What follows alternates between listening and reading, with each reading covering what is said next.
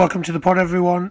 A shout out to SGS. Hey, Rusty, why are we uh, partnering with SGS? Uh, uh, some some some good people there. Pretty excited about their sports coaching courses and sports courses. Keen to make them industry ready, so when people leave, they're able to go and transfer it to any kind of industries, coaching, teaching, being an analyst, business, whatever it might be. So I think, uh, yeah, I think it's pretty exciting times, really. So what's so special about their degree courses that others won't be doing? I think it'll be lots of uh, real good partnerships, uh, opportunities for people to, to get into different contexts and learn and practice. It'll be feel very applied. People will be stretched and supported and will leave yeah, ready to just go and thrive in the uh, big old world out there. SGS College is the home of Bristol's higher education sports programmes. The programmes are designed to develop unique, innovative, and creative sports practitioners ready for industry. Do you want to be a coach or teacher of the future? Start your journey here at SGS College and become more than just a graduate. Visit sgscol.ac.uk to apply now. Uh, Ross Munro Williams, welcome back to the pod. Uh, how are you, mate? Yeah, very good. Thank you for having me. It's been a, a long time. It hasn't been that long, but it like, I know we both listened back to the pod, but it feels like a really long time. We've aged, let's put it that way. Um, well, I've aged. I'm not sure you have. You're still looking pretty sleek. Um, mate, I really appreciate you coming back on. And it's been quite strange for me. A, because I haven't done a pod in ages. B, because like I really listened to a pod from ages ago, which you don't do that often. Because um, I was like just really interested in like what had changed for both of us. Uh, and see like, well, yeah, it was still like doing stuff on Zoom, which is kind of weird.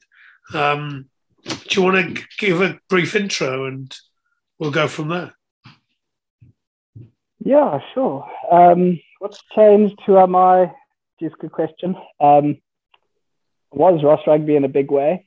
I think the last time we spoke, uh, that was pretty much my identity, my life, and, and sole ambition. Um, still tweeting and coaching, and you know, just started into the business world a little bit, supplement the income. And uh, yeah, since since then, I've I think merged more into the business world, uh, taken most of my coaching learnings and philosophies into that space. And, you know, I think ultimately my life, staff, uh, I suppose personal life as well has benefited massively from my rugby journey. Um, I haven't coached for a long time, uh, since probably about three years now, uh, partly because of COVID and partly because of life changes. But uh, yeah, that was me. Um, that is me. And yeah, I think uh, there's there's a lot of uh, crossovers that we can you know discuss and uh, you know, see where we're at now in this new phase of our life. Nice, and uh, the the theme of this pod is, uh, if I'm correct, the path is the goal, which is like a, philosophy you're trying to adopt. And and and before we pick up on that, I was like, I was thinking, if I asked you to come and do a rugby session tomorrow, would you would you feel like you were out of practice, or do you think, nah, I'd be cool with that, Rusty? What would you what would your view be on that? I often end up coaching uh, nephews and kids, you know, just at the park every now and again. So I think I'd be able to pick it up quite quickly. Uh, it never leaves you, leaves you, and uh, I'm still a massive, massively passionate coach. But yeah, I think I think it would be a bit rusty, but uh, I would love it. Eh? Not a, not wouldn't be a, a problem. Nice, cool. Um, and so, and I guess the other thing that's interesting for me is that often I'm speaking to people who are probably a little bit older than you who are trying to go, actually, I want to get away from what I do for work and I want to do more coaching. And you've probably been accelerated into it quite quickly. Loads of learnings. We were speaking there about, you know, you contacted Gregor and then you went up and spent time with Scotland. There's the old pictures of you with Bernard Jackman, who is now like probably more known as a commentator than a coach um, for the youngsters. Um, and you're kind of going the other way. So you're taking those lessons from your coaching and and, and, and the stuff you you know that, that didn't work and taking them into your business. I guess is that a reasonable summary? Pretty much. I think I did ten years, you know, part of my personality is all or nothing, which I'm trying to uh, steer away from a little bit. And keepers, I think I did everything in rugby apart from coach a professional team uh, within that span of 10 years. And yeah, I think I, I think I did, I think I exhausted that journey uh, quite quickly. But uh, yeah, that's, that's pretty much the, the summary of it. Why, um, why are you trying to stop being all or nothing? Because I'm all or nothing as well. I think it often leads to burnout and I suppose frustration um, in, in some cases. And I think, you know, personally, the burnout was a big issue, you know, so I would do rugby to the point where I would no longer be enjoying it, for example, or I would, you know, do uh, exercise, for example, in a in a way that you know all or nothing. I've got to be fit as, as anything or nothing at all. Uh, you know, it was a constant state of burnout essentially, and you know, I think that that all or nothing kind of mentality wasn't very healthy. And you know, subsequent subsequently, as I've uh, grown a little bit older and realized that you don't have to do everything to a hundred you know kilometers an hour and the only thing that you do kind of thing you know and i can do a lot more uh, at a, a, more acceptable pace. And you know you realize that there's a lot more time. You have a lot more time than you realize you know and you can actually do a lot more and, and still be uh, proficient at things and enjoy it at the same time for longer periods. So that's just a bit of a personal kind of learning I've, I've had over the last i suppose five years or so. And the path is the goal is like something you're like that's speaking to you at the moment. Why is that? So the, path as goal is is really and I and I don't take any credit for this. This is definitely my uh, my significant other's uh, influence on me, so I have to give her that credit. Um, but essentially, the the as a goal is is really a learning of everything that you do is part of the is, is part of the daily uh, I suppose uh, actions. You know, so that there's no end goal, so that there's no destination. Um, the biggest thing that I used to do was, and part of, uh, I suppose this is where the burnout and all or nothing comes in, is there was always a goal. And, you know, we're often taught to have a goal. If you don't have a goal, you're not going to be successful. You know, you're not going to achieve it and that kind of thing. But I almost take the opposite, almost the entirely opposite view now. I think it's, it's good to have desires and dreams and that kind of stuff. But the, when you have goals, you know, there's a certain end point and the problem is when you get to that endpoint, if you do get to that endpoint, what's next? You know, so if you do get fit, for example, then what? You know, then you've got to push yourself even further. And then you've got to run a marathon. Then you've got to run ultra marathon. You know, then you've got to climb Everest. Um, and it's just a constant. Uh, nothing's ever good enough. And I suppose the same goes in the business in the professional world. You know, you've got to hit certain revenue targets. You've got to have a certain staff size. Um, you know, you've got to constantly achieve because once you've achieved that goal, what's the next one? What's the next one? And, the reality is, is that life doesn't really work like that. And happiness, I think, is, is my ultimate focus now. And that that happiness is essentially what do I need to do on a daily basis that makes me that makes me happy because you know outcomes don't make you happy you we think they do but they don't um, you know if only my team wins the championship i'll be happy that's the reality is when you get there you realize that it's it's a high for a while and the high dies down very quickly thereafter and then what you know and, and that's where states of depression and and uh, you know kind of who am I? Where am I? What do I do? And you know, what's next to me? And you're looking for the next thing. So ultimately, the path as the goal is, is really coming down to learning how to be present in the moment. So what is the what is the what do I need to be aware of today? How do I you know, how do I interact with my family and friends today, with my team, my, my clients, and you know, stop and smell the roses, and you know, be be aware and be be available to the people around me. Um, you know, the relationships that I'm in, um, and you know, simply enjoy being at work, for example, for the time I'm there and actually enjoying what I'm doing, not worrying about we're not hitting our, you know, we're not at that destination yet. You know, just purely enjoying the moment. And ultimately, I think the learning from that is the more you're enjoying it, the more you're in the moment, the more you're present, the more the, the happier you are. You, you almost create the energy that allows you to create better outcomes for yourself anyway. You know, and that's essentially the the kind of uh, you know philosophy in a nutshell, and it's really helped in everything that I've done. And you know, ultimately, without having any destination for fitness or or business uh, and relationship, I've achieved far more than ever before at a faster rate, simply by not trying to achieve anything, by just doing and being and uh, you know just uh, living in the moment every day. And, and that's essentially it. And you know it's been a great stress reliever um, and a massive uh, help you know in my mental health and happiness ultimately so yeah that, that's pretty much uh, where it comes from nice and a big shout out to jess for obviously being the uh, most important yeah good shout out being the most important person in the uh, in your household i wrote a couple of things down as you said that like I, I always think that. I, I, always wonder why people's um, goal or dream or whatever isn't to be happy. Like, and, and happiness can also be like, like having tough times and coming through them. Um, I think that those skills of like being in the moment, um, having some good habits are quite helpful things, aren't they? and you triggered me on a couple of things. One was spoke to an ex Premiership rugby coach, and I and, I, and, he now works in a school. And I said, "Oh, do you miss it?"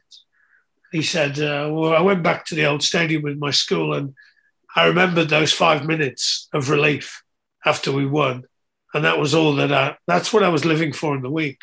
He said it wasn't even joy; it was like relief.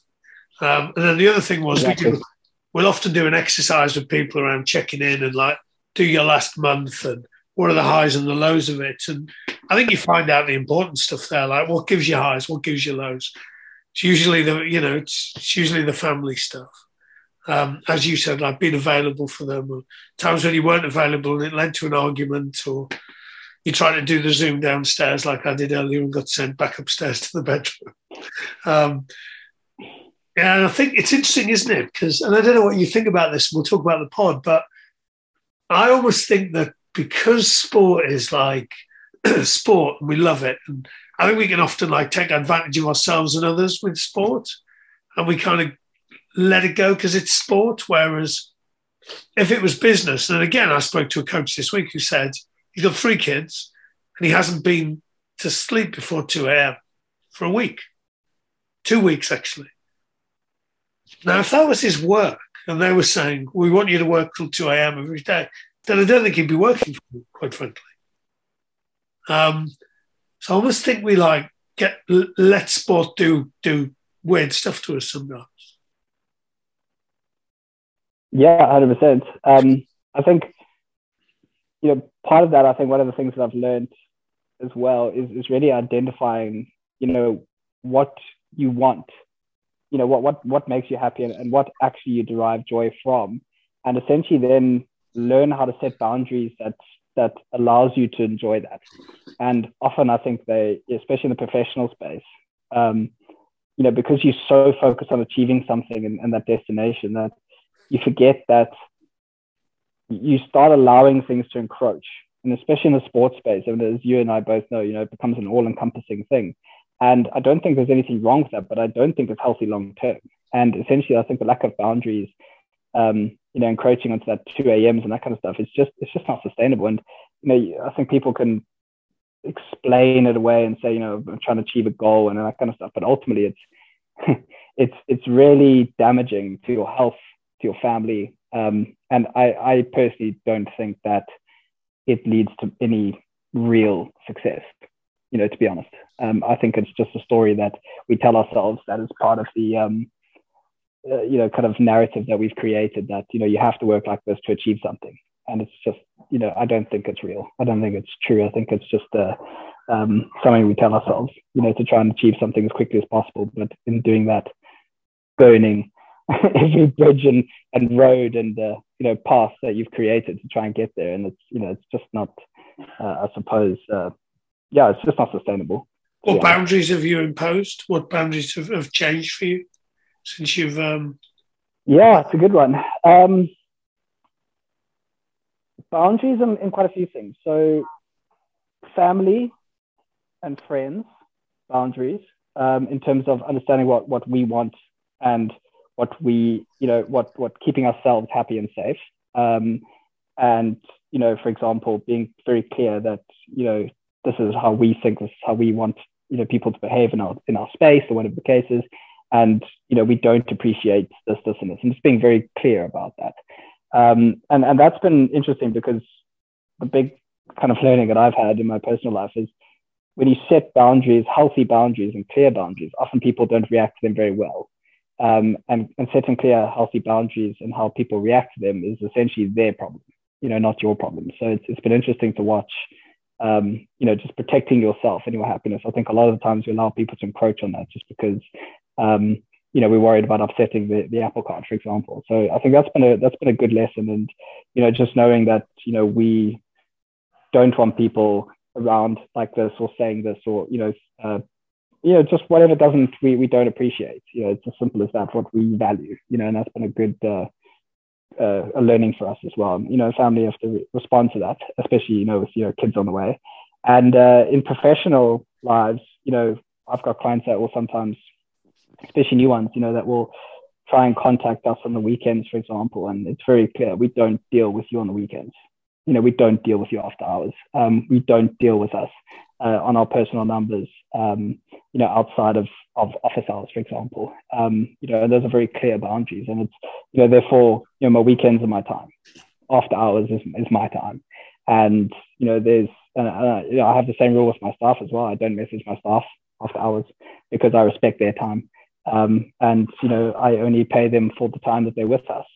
And that's it you know they have they have to enjoy their own free time and their own uh, space and without you know worrying if, if i'm going to be contacting at all hours and uh, you know that ultimately creates much happier and healthier people ultimately which in turn leads to results being far more likely you know in the medium to long term. Nice. Um, well let's go back to the pod. What what did like when you listened back to it what was the stuff that jumped out at you Ah, geez, there's a couple of things. Um, I think the biggest one, and this is an interesting one, is I thought that I could save people a lot if I did X. So what by what do I mean by that is if only I was more motivating for them, I could help them, you know, see the light and achieve. Uh, if only I showed uh, a better lifestyle that you know people would be inspired to follow.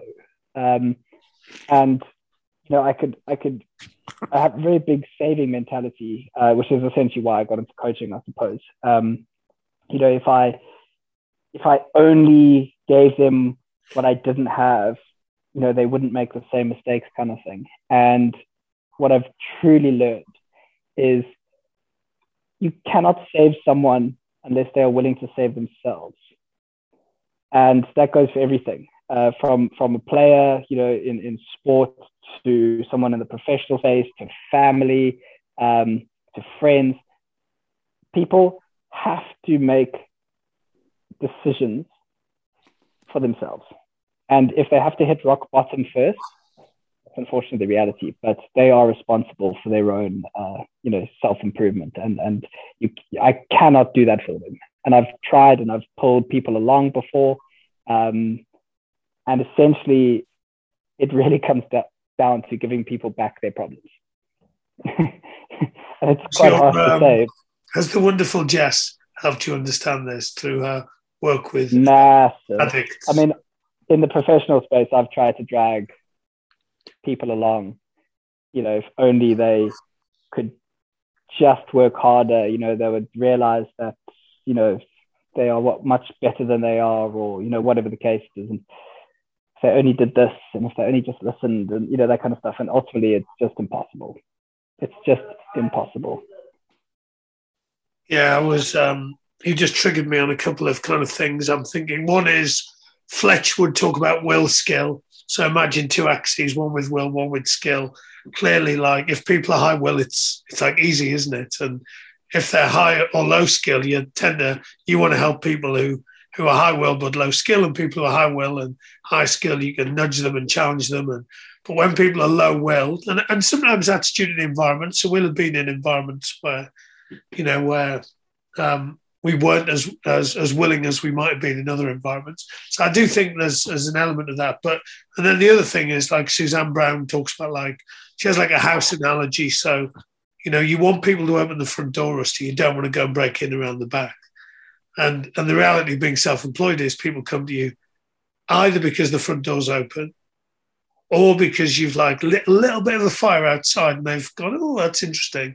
I'm interested in that or because the whole house is like burning down, which is like the last resort. That's that's what you're talking about. Where people have to get to the bottom, don't they? And then the house is on fire, and they they have to open the front door at that point. They have to make their own decisions. You know, they have to live. You know, you, you can inspire someone, and you can give them energy, you can give them pep talks. And trust me, I've done the. I've, I mean, as coaches, I'm sure we, you know, we've been on the same level, and you know, the coaches listening, I'm sure we can all identify with this. I've given enough kind of speeches and, and, you know just if only if only if only if i just do this you know they will do that. You know if only i inspire them or if only you know i could do uh, bit more better uh, coaching you know, they win and then they would see the light. It, it just doesn't work like that you know. So essentially just giving people back their problems um, letting them you know you can obviously be an inspiration or you can be for them you can you can support them but you can't drag them. You cannot drag people. So i think that's the biggest lesson and i can hear myself talking about it in the pod um, you know, still very passionately believing that I can drag people to a destination that, you know, they're not really wanting to go to themselves.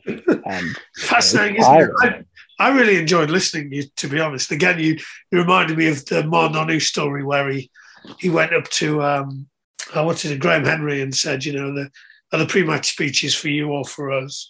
And then the other thing, mm. I'm doing a bit of work with someone at the moment, and the the guy who's who's organising the work is really like he's he's like on task and he's processing and he's trying to drive stuff, and I find myself wanting to rebel against that. So the exact opposite's happening. So I think like he might think he's like driving stuff and pulling people and but it's actually making me want to go in the other direction a little bit, which is, yeah. And, I, am sure not everyone's like me, but I, it makes me want to break the rules a bit more, quite frankly. Yeah, hundred percent. You you can't you cannot drag people along. You know, the the motivational industry is is massive industry. You know, many many billions of dollars worldwide. But the reality is, if it was that easy, it wouldn't be such a big industry. You know, you wouldn't need to go to multiple uh, seminars and buy multiple books and you know that kind of stuff. It really wouldn't uh, be the industry it is if it was that easy. So ultimately, it's about giving people back their problems and letting them, you know, self-process uh, and really learn their own self-awareness about why they do what they do, why they think that they do, and you know why they think the way they do, and essentially just understanding where they came from and, and why, you know, and dealing with that, and then moving forwards in a sound way. But you know, as a high kind of motivating and, energy person, you know, often attract people that want to glob on, you know, and ultimately it just brings me down. You know, and, yeah, and I think that's don't achieve anything. It's exhausting being a rescuer, isn't it? Um, exactly. I think Steve Rollnick's stuff around motivational interviewing and people having their own change talk and then being in charge of moving themselves forward is like really important. But I'm with you. It's and I'm and, and I'm getting better at it as well. You're not going to always get it right. So that's interesting that you. Yeah, I'm cool that you. Well, what other stuff kind of came to your mind from the pod? Eh, either stuff that you got, was there any stuff you went, yeah, and that's still true? Like, still really believe that? Yeah, I think the, the one I spoke about a little bit, you know, to be honest, I, I look back and the philosophy was correct, but the execution was nowhere at the time. You know, and it's and it's often I catch myself. I talk a good game, and the execution of that game is what matters you know, and, and I, the one thing that, that struck me was how I, you know, wanted my, my, my staff to, you know, kind of have the freedom to succeed. And at the time, and this is an interesting one as well that I've learned in the last kind of three years or so, is that, you know, you can't drag people along. And, you know, we've discussed that now, but essentially you also have to have the right people. And, you know, I mentioned it on, on the LinkedIn post, you know, that, that started this whole, you know, kind of discussion. And, you know, the big one is you, you have to have the right people. And we spoke about having the right people on the bus, and you know, I spoke about giving people the freedom to succeed. But if you've got the wrong people on the bus and you give them the freedom, they ain't going to succeed. I can tell you that much. and well, how did you wow. learn? Did you how did you learn that one? What's uh, is that? Has it happened to you? Yeah, I mean, obviously, I'm, I'm not going to go into specifics. Don't name names. Don't name names. Uh, let's just say that the learnings were if I had to spend an inordinate amount of time checking in on a staff member, then they're the wrong person on the bus because the freedom that you give them is essentially just setting them up for even further failure. And you know, subsequently, in, in, and this is really recent, really renovation. You know, I've I've, I've had exceptional staff and and you know exceptional uh, people around me. I've had very very poor people. You know, and, and you know selection of people is, is, a, is another skill set. You know, especially you know as a sports coach, you know choosing the right captain, choosing the right fly half, etc. And the same goes in business. You know, having the right people in the right places is important. But what I've learned is number one is experience and we all talk about this in sport, but wow, what an important one. But further to that is really the types of person. And recently, you know, the last kind of six months to a year, I've started only attracting and getting far better people, highly motivated, highly experienced people that are better than myself in positions. You know, and that's really the key. You know, I have to have better people. And you know, when you put them together and other people, good people, see that you're working with other good people, they're more likely to want to work with you. And you basically become, it becomes a very powerful energy kind of uh, creation, a bubble, if you like, you know, where they, they work in a way where the, the outcome far exceeds what you ever thought could be possible. You know,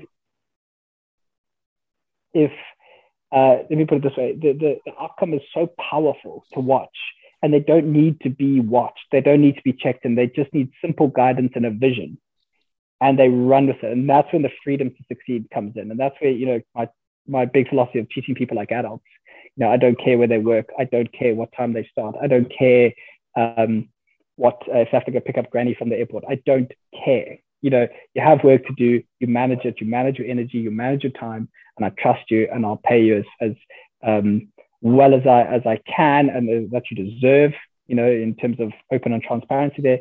And the power and energy is, is palpable. But when I said that three years ago, it was nowhere. The idea was there, but the execution with the wrong people and you know, giving them the freedom, the wrong people the freedom to succeed, just didn't work. But you know, only recently have I think we've we've got that right, and you know we're starting to notice it, and it's, and it's really exciting. Hey, Will, you tell everyone what you're up to at Core 37? Hi, Fletch. We're a teamwear brand based in the Northeast, and we're the sister company of Oddballs. We've got the largest sports sublimation factory in the UK, and we've produced for the biggest brands in Europe over the past seven years. But with Core 37, our in house brand, you can now access those prices direct to the customer. Why would people use Core 37? Uh, if I was to pick three, Fletch, it would be our lead time of three to four weeks, our price, which is lower than anybody else in the industry, and the fact that we're made here in the UK. What's the stuff you're most proud of with Core 37? Oh, there's loads of stuff, but the, the key one for me would be working for a company that, that genuinely believes in its own mission statement, which is to produce performance sportswear at an affordable price. And then underpinning that is the people. Everybody who works here is involved in grassroots sport in some way. And so we generally care about what we're doing here. Fletch, why do you want to partner with Core 37? Uh, apart from the fact you're Geordie, uh, great people, uh, lots of people involved in sport, really affordable and top quality. Thanks for joining us, Wilkie. Anyone who wants to find out more can go and have a play on their website at core-37.com or they can reach out directly to tom at core-37.com you've nudged me on a few things. To what is that gap between what people say and what they do? So currently being exposed in the Premiership. So a couple of teams that would go, we, we do this. This is how we behave to each other, and I and 100% I know they don't, and they are now like when there's lack of trust, when there's when we say this, but we do this. Like it's a car crash. Second thing you made me think about is like Ken in sport, but like recruitment is everything. Like everything. Everything. Like, and yet we don't even advertise jobs. So we don't even know who's available. So the Dave Slayman podcast, like if you are Bath Rugby and you want to get someone in, as an example, like everyone's in if you advertise. But if you just speak to a couple of agents, like small number of people are in. So you don't quite know who's in. That's a good point just to jump in there is like attracts like. And amazing people want to be critiqued and work with other amazing people so that they develop themselves and it, and it becomes a growth for everyone involved. But when I say like attracts like, it goes in the reverse as well. People that don't want to be exposed, people that are quite comfortable with the, uh, you know, the standards as they are, will attract similar types of people as well. And if you don't open up, and this comes from leadership to the, you know, the players, you know, in my case, it would be the staff, but then also, you know, the leadership, you know, the operations, the accounts, the, uh, you know, uh, co-founders, etc. That matters. And if you are attracting people in a in a silent way, you know, without putting it out to market, you don't actually know what's existing out there, and you don't actually know your flaws. You don't actually know where you're weak, and you'd open yourself up to a closed bubble where you'll never actually improve because you you know you say the right things as you said but you're not actually acting on that. And then the lack of uh, development is, is is quite clear. And it takes it's not immediate but it's so clear months years later that it's not something that can be fixed overnight. And you know as you say like you know Bath is an example with their results recently. It's, it's it's not something you can turn around quickly you know it's a core issue that has to be resolved with the right people you know, and you pretty much have to start from scratch, or at least have that, you know, strength to look at yourself and identify, you know, how bad things have gotten, and then look for people that can assist in that process, you know, and be. Well, fortunately, got, fortunately got the South Africans coming in. I'm only playing with you, but the other thing I thought about was exactly what you described there. Was like that empty chair was somebody who thinks differently to you, but is also, as you said, like almost like is better than you. Like people are Yes. I'm scared of that. So, a couple of again, I've been in a few prem clubs in the last couple of years, and one of them was very much like we, you know, this would only be once a year thing. Like this is like there's too much for us to think about, and I'm like, versus I had a Zoom, uh, I had a call this morning with uh, for 30 minutes with a coach of a team that that won their game by 50 points yesterday, talking about how would I beat their team, like that's remarkable. Like the, uh, the, the, the, the coach of the team that got beaten is not the one that's reaching out. It's actually the one that's that's winning. And I, again, I'm, I'm with you. This becomes quite an infectious recruitment tool, doesn't it? Like you you want to go work for those types of business. Well, the right people want to go work for those types of businesses or those types right. of teams, and then it becomes self fulfilling. I think I think Sarries over the years have done have probably done that better than any really in the in the Premiership. Yeah, it always starts from the top, and and you know, strong leaders don't mind being exposed for what they don't know and hiring people that are better than them. Because to be honest, it's far better managing good people who are creating a energy uh, exchange that is extremely powerful. It's, and all you have to do as a, as a real leader at the top is to guide them towards the vision just have a big vision and guide them towards that. Make sure that they're not suddenly you know skewing off because they're so passionate. Um, you know, just to make sure that that's the right, that's it. But you have to be, and I think this is really part of that. You know, kind of that. I suppose going back to that path of the goal is that understanding that you're not a finished article, that you aren't complete, that you aren't. Uh, the. The most, you're never a finished article. And you know, people say it you know, you'll hear you'll hear a lot of lip service around this, especially with you know anyone from the business world, from the sports world, especially the top levels. You know, you'll hear you know I'm not complete. I'm always open to feedback, but are they? Are they? You know that that's really the thing to watch. And a really strong leader understands that they're a work in progress, and every day there's something that they can actually add to their wheelhouse. But it but it comes from this is why I want to bring this up from a point of self awareness and strength. You know that you're okay not knowing. You know you're okay your personal being is not tied to your outcomes. Your personal being is not, you know, how the club is doing, how the results are, how your business is doing. You're okay just as you are without any of that. And that takes a lot of work on yourself um, and your mental health and your self awareness to get to that point where you are actually open to, you know, allowing that process to to unfold before you. And that takes a lot of strength to do that. And I think a lot of people don't have that strength, you know, to actually look at themselves brutally and develop themselves. Um, so yeah, so I think that's the kind of you know going back to that saying but not doing. You know, it's easy to say, but damn, it's hard to do, man hard to do. Do you really want this spicy feedback? Uh, yeah, I do. Yeah, I do. Yeah, I do. Um, the um, the others, uh, there was some stuff as well. I was thinking about from the pod that I think would still resonate. So, like, importance of mentors still resonating. Yeah, massively. So I think you know I touched on it just now, but um, wow, um, you know, and, I, have let, me put it this way: I've got a lot of work to do myself. Um, I have to, you know, be the first to say that I've I haven't done as much as I should have, and it is something that I'm, you know, focusing on, you know, this year.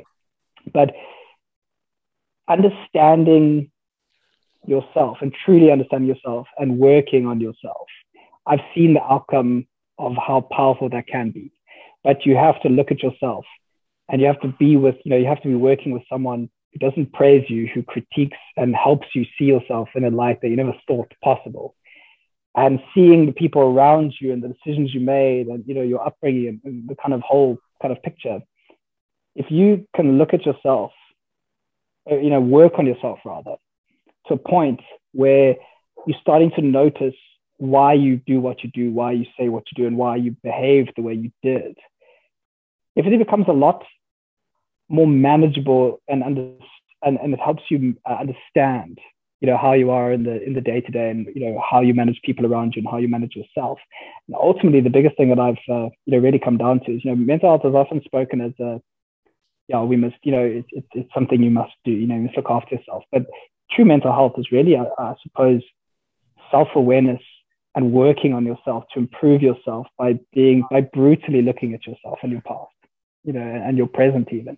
And um, you know, when you do that, things just start materializing in ways you didn't realize. You know, in terms of your your happiness, the way you treat yourself. Uh, you know, just learning to be kind and loving to yourself. Uh, you know, being aware that other, how how others are around you and how you are around others. Um, that changes a lot of things, and your relationships become a lot stronger. Your your day to day changes, and essentially you learn to be a lot more uh, you know, as I said earlier, you know, present and happy. And uh, it's not something that, that takes is a quick fix. You know, let's put it that way. Um, and it's hard. It's hard work. It's incredibly hard work. Um, you know, everyone understands that going to the gym and turning your body into something is hard, but you know, mentally, people don't often want to look at their shit. And we all got shit, and we tell ourselves stories. You know, and our stories can be very strong if if they've not been challenged. And uh, I think that's pretty much the biggest lesson um, that I've arrived at. You know, now I've got to start my journey. You know, my my brutal journey, um, and that's uh, it's going to be challenging, but it's it's something only I suppose people who are truly wanting to grow are able to embark on. Put it that I should go for a trip to the mind gym as well as the uh, as well as the I wish it was, gym. I wish it was that, that easy. Um, but yeah, it's, it's hard, man. It's hard. You know, you've got, to, you've got to look at yourself in ways that that is that's very uncomfortable, and it's not easy. You know, it's a lot easier recovering from a a, a leg day. Um, it's hard to kind of get your entire world view shattered. You know, and building it from scratch, um, and that's that's a challenge not many people are willing to to undertake. And you get a lot of visceral kind of fight and uh, fight back. You know, that they don't want to look at do that, but it's it's important. Yeah, be a lot of people fighting when they're you know, the, the thought of their view of the world being shattered. Um, importance of a re- reflective blog, like I think you've you've just done another one. I think that I'm assuming that's something because you can just kind of almost put this flag in the ground of like this is where I've got to on this journey so far. And of course, we look back and we go, "Oh, really? God, my God!" So people will often say to me, ah, "Oh, I watched a video you're coaching. Don't watch it, please. Don't watch it." Every, Yeah, please don't, delete it. Delete it immediately. Please don't quote me on anything in the past. Yeah. yeah.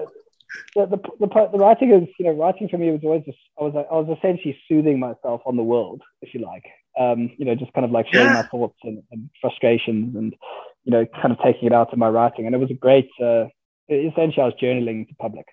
Yeah. Um, you know, which, yeah, if it's helped people, that's, that's great. But, uh, yeah, it's, it's, for me, it's a, it's a really nice way to kind of just, you know, every now and again, I get that kind of like inflection and you kind of reflection and you have this your urge just to kind of like share it with the world. And you know i think um it's it's nice for other people to connect with that and resonate and you know go like wow that's interesting.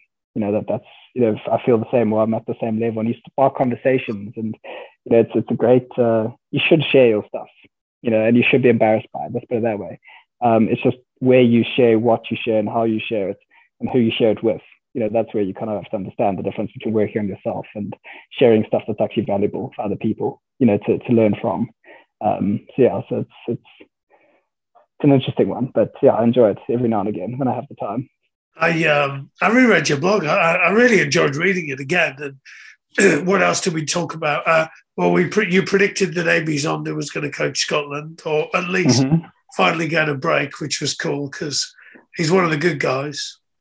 Yeah i really enjoy him we the last time i saw him we were in uh, durban. We had a little coffee and you know chatted and, and he was got big ideas around trying to like you know change the skills game and you know really bring skills to the fore. And you know that's obviously one of my passions. And he uh you know he's he's done what i think uh you know put it this way when i started skill coaching probably eight years ago there was no such thing as a skills coach in a professional setup let alone an international setup um it was starting to enter into the fore but in a minor, minor way. And you know, to see him now as the kind of like skills coach, you know, at Scotland, like I'm, I'm so happy for him. You know, and I think uh, Gregor Townsend is always he's one of my favorite coaches um, in terms of his thinking, and I think he's always at the forefront of of innovation, and he really does. You know, he has. I, I personally think he's done a good job with you know, and Scotland's not an easy place to coach. I mean, to be fair.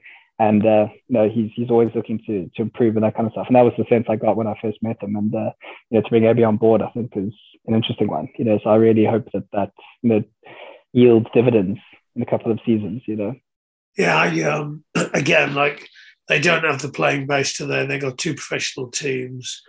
John Fletcher going there is going to help them, but you have to pioneer if you're in that situation. You don't have the bulk of South Africa. You don't have the jouet of France. You don't have the numbers of England. You don't Yeah. have the organisation of Ireland.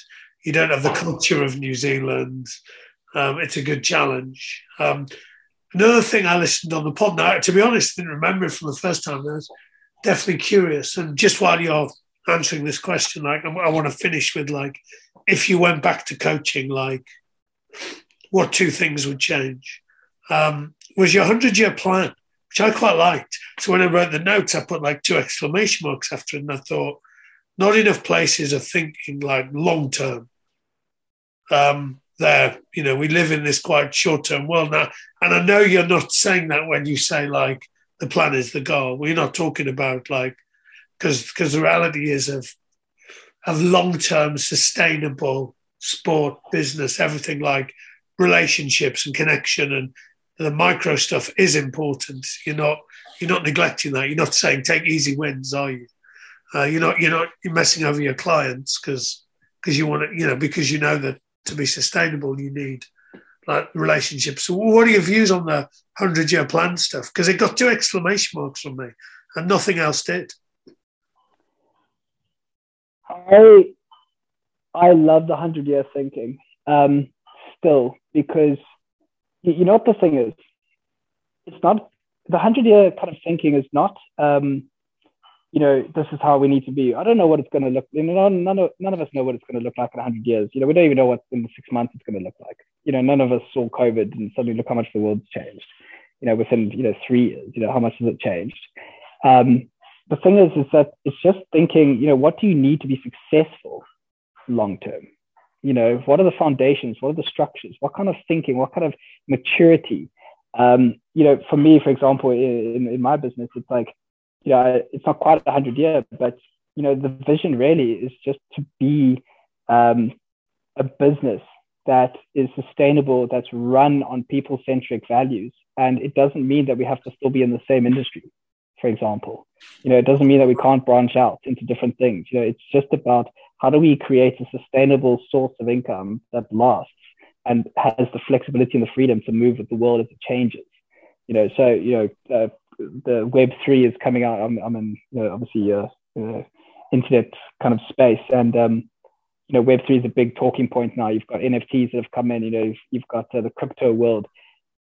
You know, we none of us really understood that. You know, five years ago, and you know, it's been around for long for ten years or so. You know, so understanding that you have to be flexible, but you also have to be, you know, have to create a pipeline of of of change, of innovation, of thinking, of sustainable growth, of uh, maturity, of having the right people.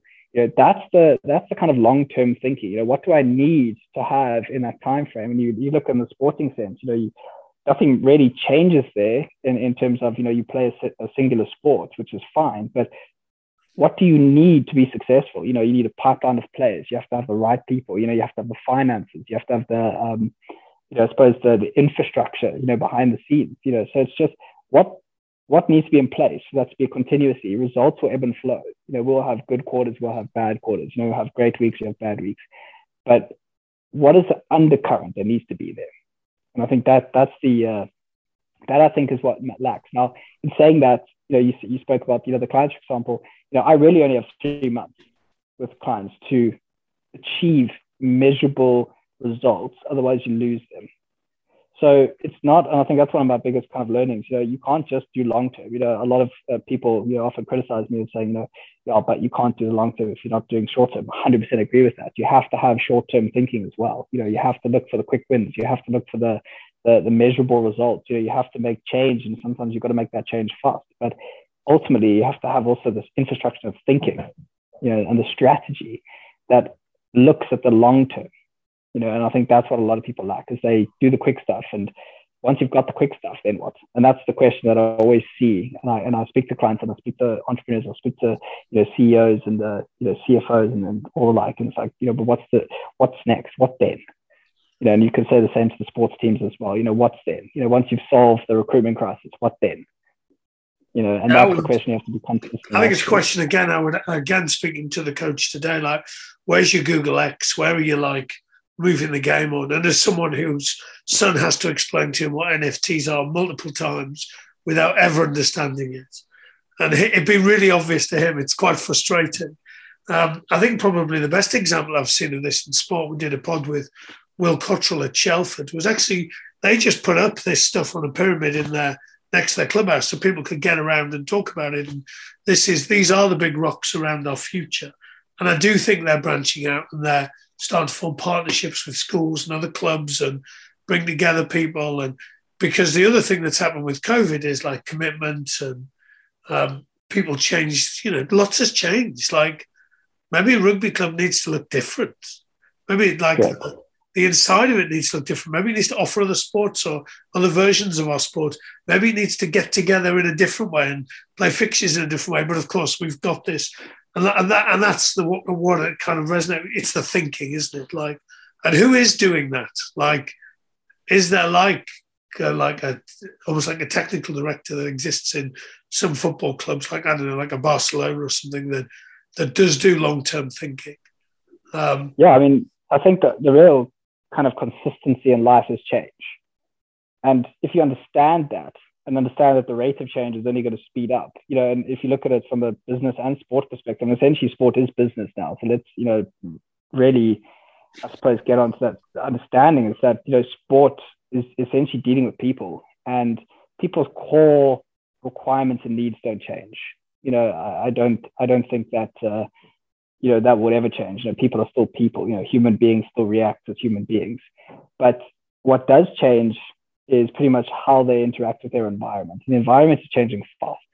And you know, as an example, I saw um, I, I somehow I saw this thing on the football in in Europe, and um, you know they had this ninety nine pound experience ticket that you could purchase, and you could go into this VIP, you know, kind of uh, center with food during a stadium, you know, at the event with these really comfortable seatings, and anyone could go for it. It's not exclusive, you know, you just have to pay more for it. And the, the environment that you could buy for that day was unbelievably, uh, let's put like, you know, kind of VIP special treatment. And, you know, there's just a small example, but I was like, you know, if I, if I look at myself in, in South Africa here with the, with the business side of sport, there is nothing like that. You know, their answer to the to the old problems are um, put more cheerleaders, make more dance music. You know, but what we're actually craving is an experience. You know, we, we're craving something that makes the entertainment value of the sport worth our time and attention. And you know, if you look at the, if it goes back to the players as well, they the kids don't owe you their attention to come and play rugby just because you're passionate about it, because you had a great childhood, you know, growing up. They don't owe you anything. And, it, and attention spans shift. And it's not that attention spans are short, it's just that their, the quality of delivery is lacking. So therefore the attention is not wanting, is not there because it's not worth their time. You know, so essentially it's, you know, you have to ask, you have to go through it, all the questions and ask, you know, how do we make the game appealing for, for kids to give their attention and time to, firstly? Secondly, you know, how do we make the fans, you know, look at it and actually give their attention to come to, you know, to the stadiums? And South Africa have a big problem with that. You know, the stadiums are have been empty for years now, you know, without COVID. And you look at what football are doing, and you know, it's it's the fastest. I mean, it's the biggest game in the world, and you know, they seem to be getting a lot right, and rugby just doesn't. You know, and I think uh, football approaches it as a business, and they understand that they're an entertainment business and they get it and they understand that. Where rugby doesn't think get that, you know. And I think ultimately it comes down to just understanding that we're in a in a world of of. I don't think we've we've always been in a world of change. It's just that I don't think you know rugby specifically is not uh, as uh, on board with that or aware of that as they should be. I'm loving your uh, and your and your right to almost pick me up on uh, commitment, but it is attention, isn't it? And I was at Northampton Saints the other day. They've got a glass room that's next to the tunnel where, you know, so again, people can have the tunnel experience before the teams come out. And then those same people get to sit around the bench and the coaches. Like, mm-hmm. that's a cool experience, isn't it? Like, that's not that hard to do. Um, creating memories. Creating memories. Um, I'm going to finish with so, like, so uh, you get called back in. They, they um, they need you to coach South Africa. Um, what's the uh, now? Of course, it's slightly different because the players want to be there with South Africa. Um, but what's the things that, that are changing that you think actually in my coaching that are going to like uh, maybe um, attract more attention from the uh, players? So, it's a great, great question. I'm going to try and take it from a, probably just the professional perspective. You know, how would I treat, you know, my my team professionally you know, in terms of the, the, business world, which I, you know, I see them as kind of interchangeable in some respects. Um, I suppose, I mean, the one that's jumping out to mind, and this is just the knee jerk kind of uh, reaction, but I think uh, the big thing that I, I, focus on at the moment is treating people like adults.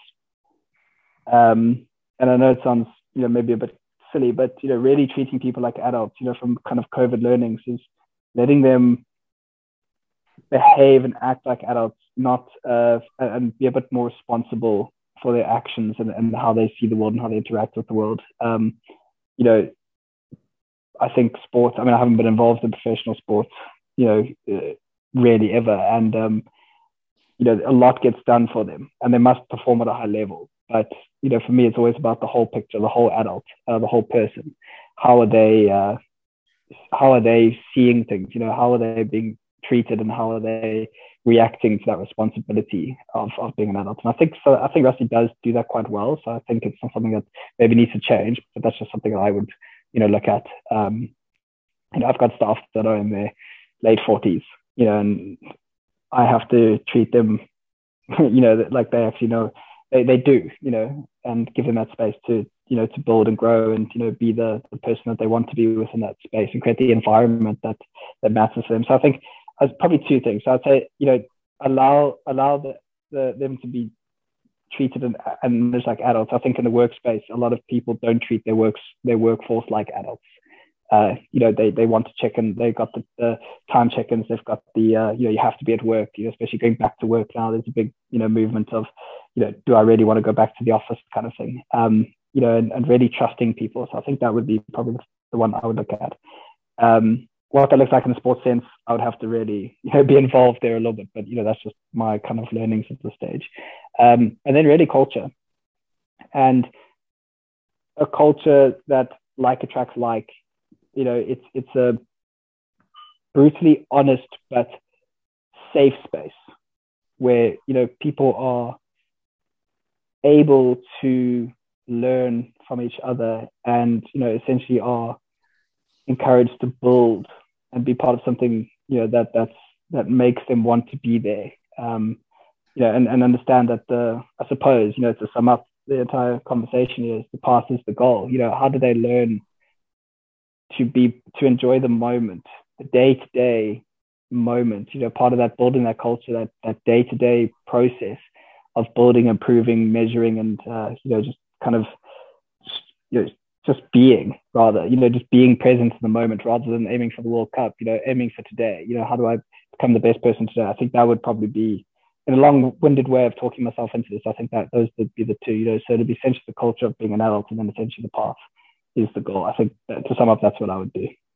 Long-winded way of doing that, but I think that's nice, mate. But and two things I'm gonna like kind of I've taken from your last bit. One is like how like noticing how people react to responsibility is like a it's a great thing mm. to hmm. notice, isn't it? What a great thing to notice. I love it. And then the second thing is, and I'll give a couple of examples. Like, wouldn't it be a great measure of your culture that great people in your culture wanted other great people to come. So I again do a bit of work with uh, Mike Parrott at iGEM and at Maidenhead. Uh, Elliot, one of their players, has brought a couple of his friends to come and play, and they're really good players. Like that's good feedback, isn't it?